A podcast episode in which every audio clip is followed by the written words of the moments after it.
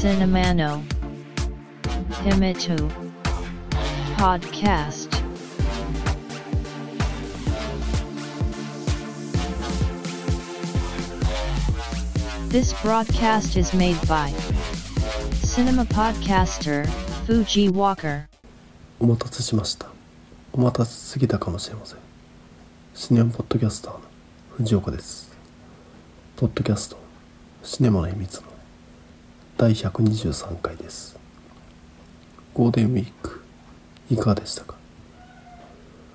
我が大阪は緊急事態宣言が発令されているためステイホームを強いられる。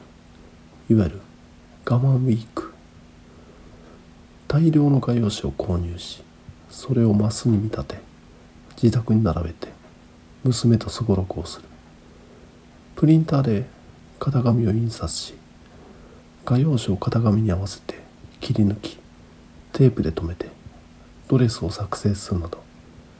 結局のところ自宅でできることをやり尽くした感があるため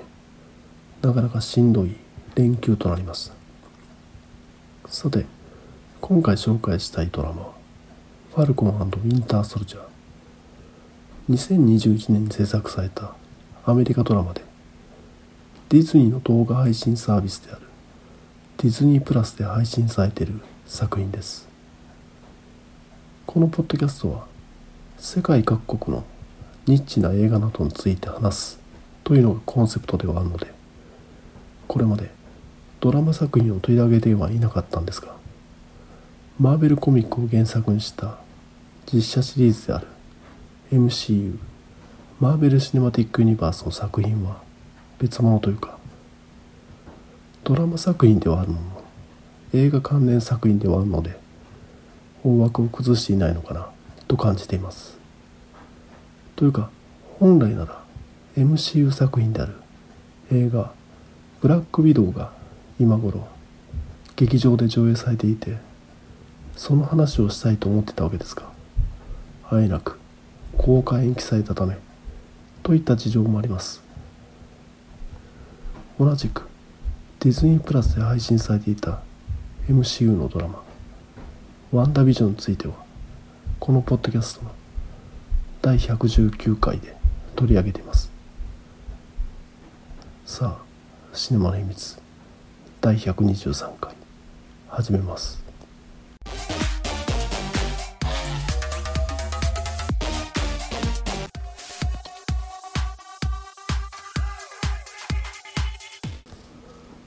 さて世界で猛威を振るう新型コロナウイルスの感染拡大の影響は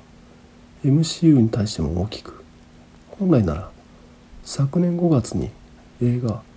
ブラックウィドウが公開され本作ファルコンウィンターソルジャーは昨年8月からの配信開始を予定していました。これ重要なポイントだと個人的に思っています。昨年2020年はアメリカ大統領選挙の年であり8月には共和党民主党でそれぞれ党大会が開かれて候補が絞られ11月の投票日へ向けて各候補は各地を回ったりテレビ討論などで互いに議論を交わす。本作はそのタイミングでの配信となっていたはずなんですね。つまり言ってしまえば本作における2代目キャプテンアメリカをめぐる話はアメリカのアイコン象徴としてふさわしいのは誰ですか？それについて考えることでメタバーとして大統領には誰がいいのか考えようといった内容となっていると思うわけですね。さてそのお話はというとディズニープラスの作品紹介によるとこんな感じ。アベンジャーズエンドゲームでキャプテンアメリカから盾を受け継いだファルコン。しかし彼はその重責に悩み盾を手放してしまう。親友が託した思いを受け継いでほしいウィンターソルジャーだったが果たして。一方平和の象徴キャプテンアメリカを失った今人々は新たな象徴となるヒーローを求めていた。今回話す内容は MCU を見ている人向けになっておりまたこのポッドキャストでは基本的にネタバレを避けていますがちょっと話したい内容を考えるとネタバレを避けては通れないのでまっさらな状態で鑑賞したい人はここで停止ボタンを押すことを勧めます。そして全話見た上での配信分となっていることをご了承いただければと思っております。では続けます。さて本来なら各党の候補が出揃いアメリカ大統領選が本格的に始動した時期に配信されていた本作。大統領選挙争点みたいにさまざまな問題を取り上げており大きく分けると人種間の対立難民問題の2つに集約されます。しかしこれ現実の争点と同じだなと感じるの。人種間の対立については丁寧にオチをつけているのに対して難民問題については案外淡白ですつまりはアメリカの国内問題に対しては最後まで向き合うものあくまでも外国の問題は取り上げる程度具体的な形としてこれからどうなるかというのは描かれはしますがテレビから流れニュースとして処理されますやはり自国の大統領を決める際の投票行動として難民問題などはあくまでも他国で発生したものであり直接影響を与えることはないわけですね。あくまでも候補者のスタンス人柄を知るためのものでしかない。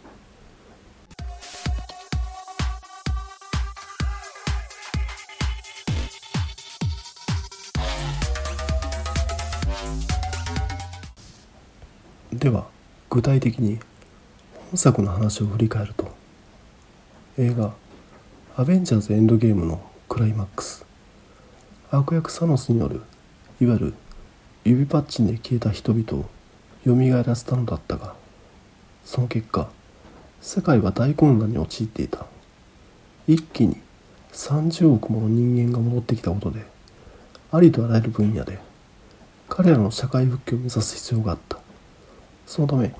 人々が消えた5年間の間に残された家や仕事を手に入れた人々も存在しており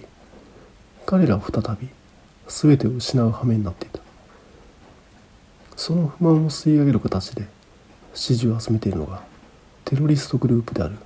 フラッグスマッシャーズ。フラッグスマッシャーズは世界は一つ人は一つを合言葉に世界各地でテロ行為を行っている。そんなフラッグスマッシャーズを追いかけるのがファルコンことサム・ウィルソンと元ウィンターソルジャーであるバッキー・バーンズの2人。ファルコンはスティーブ・ロジャースからキャプテンアメリカのシンボルである盾シールドを受け取っていたもの思うことありでスミソニアン博物館に寄贈。しかしアメリカ政府はシールドをジョン・ウォーカーへと渡し2代目キャプテンアメリカを襲名させる。ウォーカーはファルコンとバッキーの捜査に介入を始めたもんだからさあ大変フラッグスマッシャーズと一戦を交えた彼らはフラッグスマッシャーズが超人結成で強化されていることに気づきファルコンたちは手がかりを求めてかつて存在したブラックキャプテンアメリカであるイザイア・ブラッドリーや一時期アベンジャーズを壊滅状態に追い込んだヘルムート・ジモを訪ねるのだった。そこでバッキーがジモを脱獄させジモに導かれるまま謎の都市国家マドリプールへと潜入する。マドリプールでは今や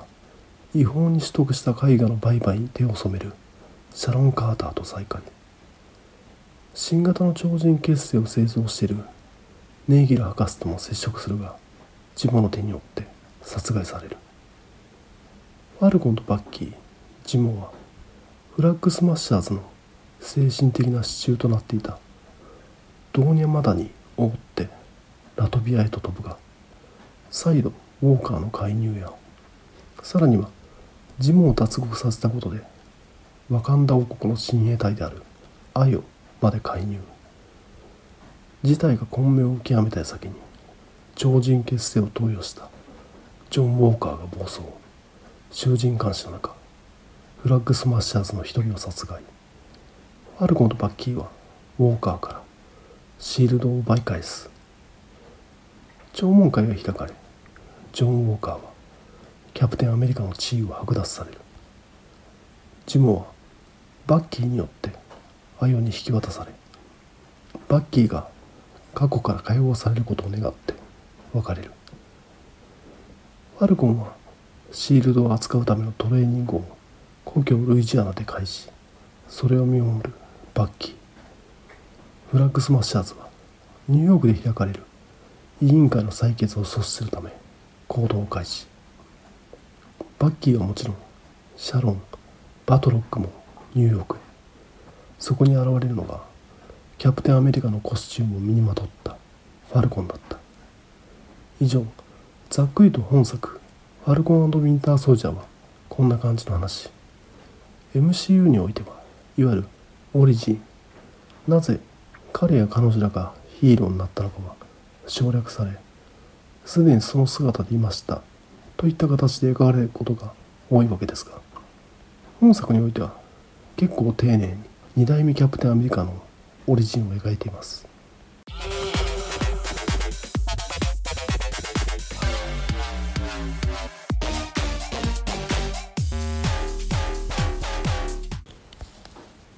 しかし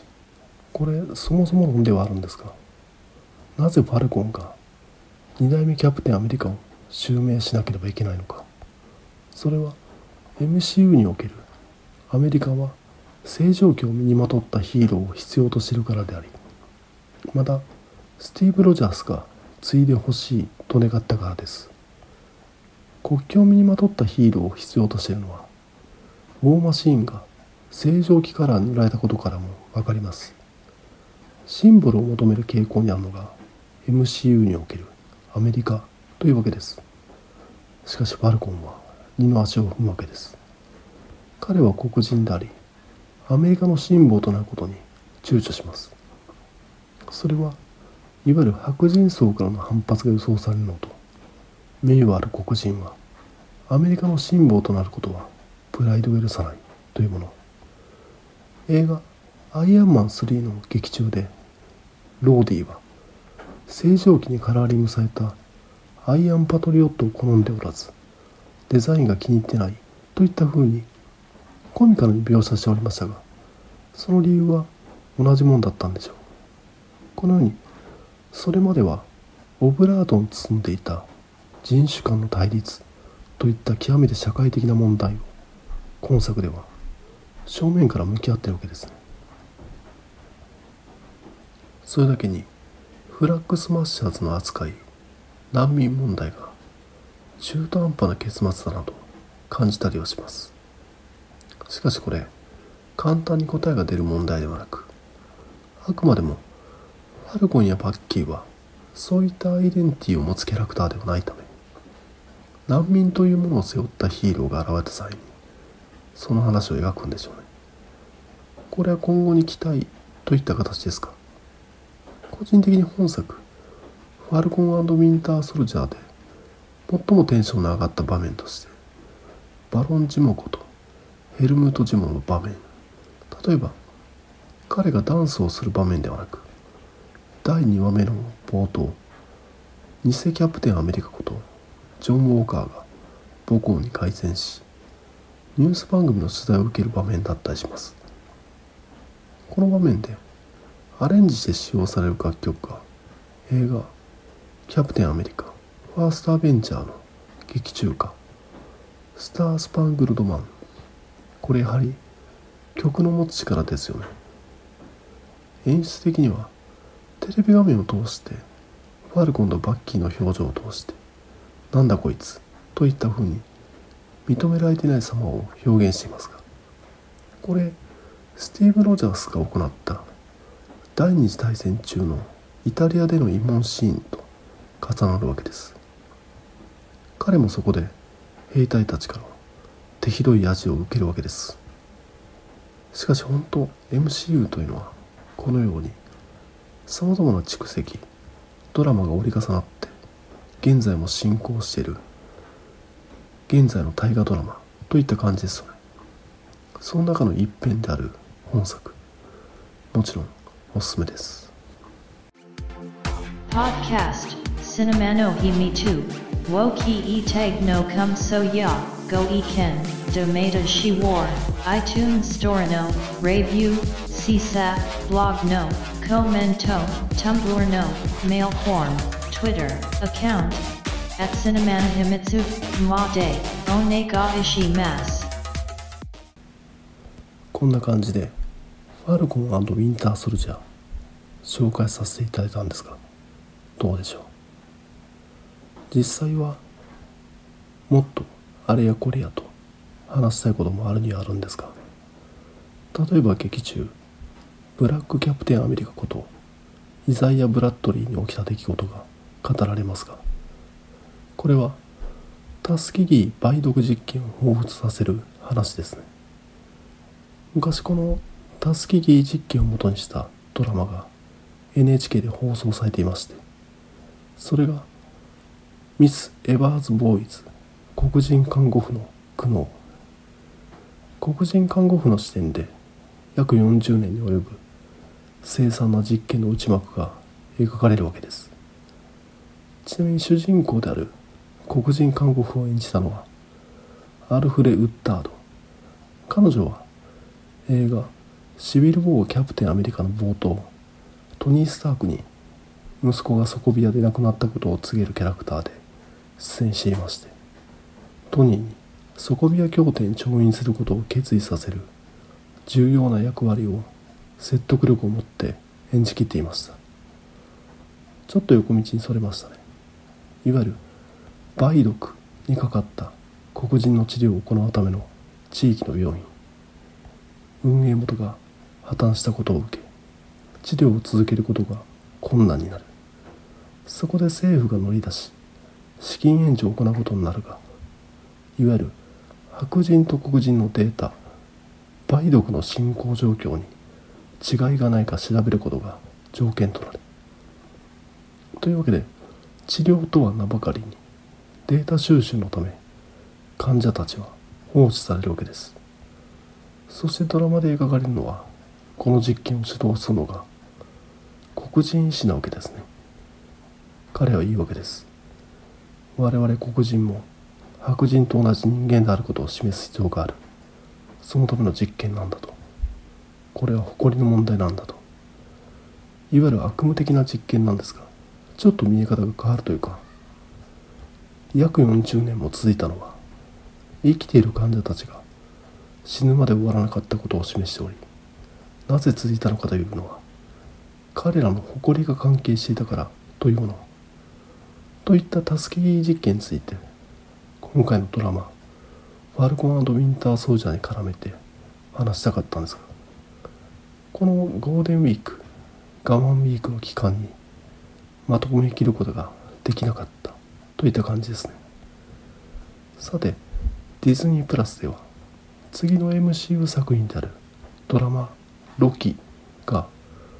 来月11日から早くも配信開始となっております。こちらは映画「マイティー・ソー」で悪役として登場したソーの弟であるロキを主役にしたスピンオフ。どうやらさまざまな時間軸タイムラインにロキがいたずらを仕掛ける内容となっていると言われており MCU ファン待望のマルチバース展開平行世界を本格的に導入する作品となっているのではと予想されている期待の一作。このドラマロキもまた全話配信されたタイミングで感想を話すことができればと思っております。さあこれで今回の配信を終わりですが第123回が最終回にならないことを願ってます。聞いていただきありがとうございました。繁栄と長寿 Shine wa no himi 2 podcast. Tuki ni sun kite. Kok shu mok bob Hai shin. Bat kunan bar wo. Mix cloud. Ni tag hai shin chu.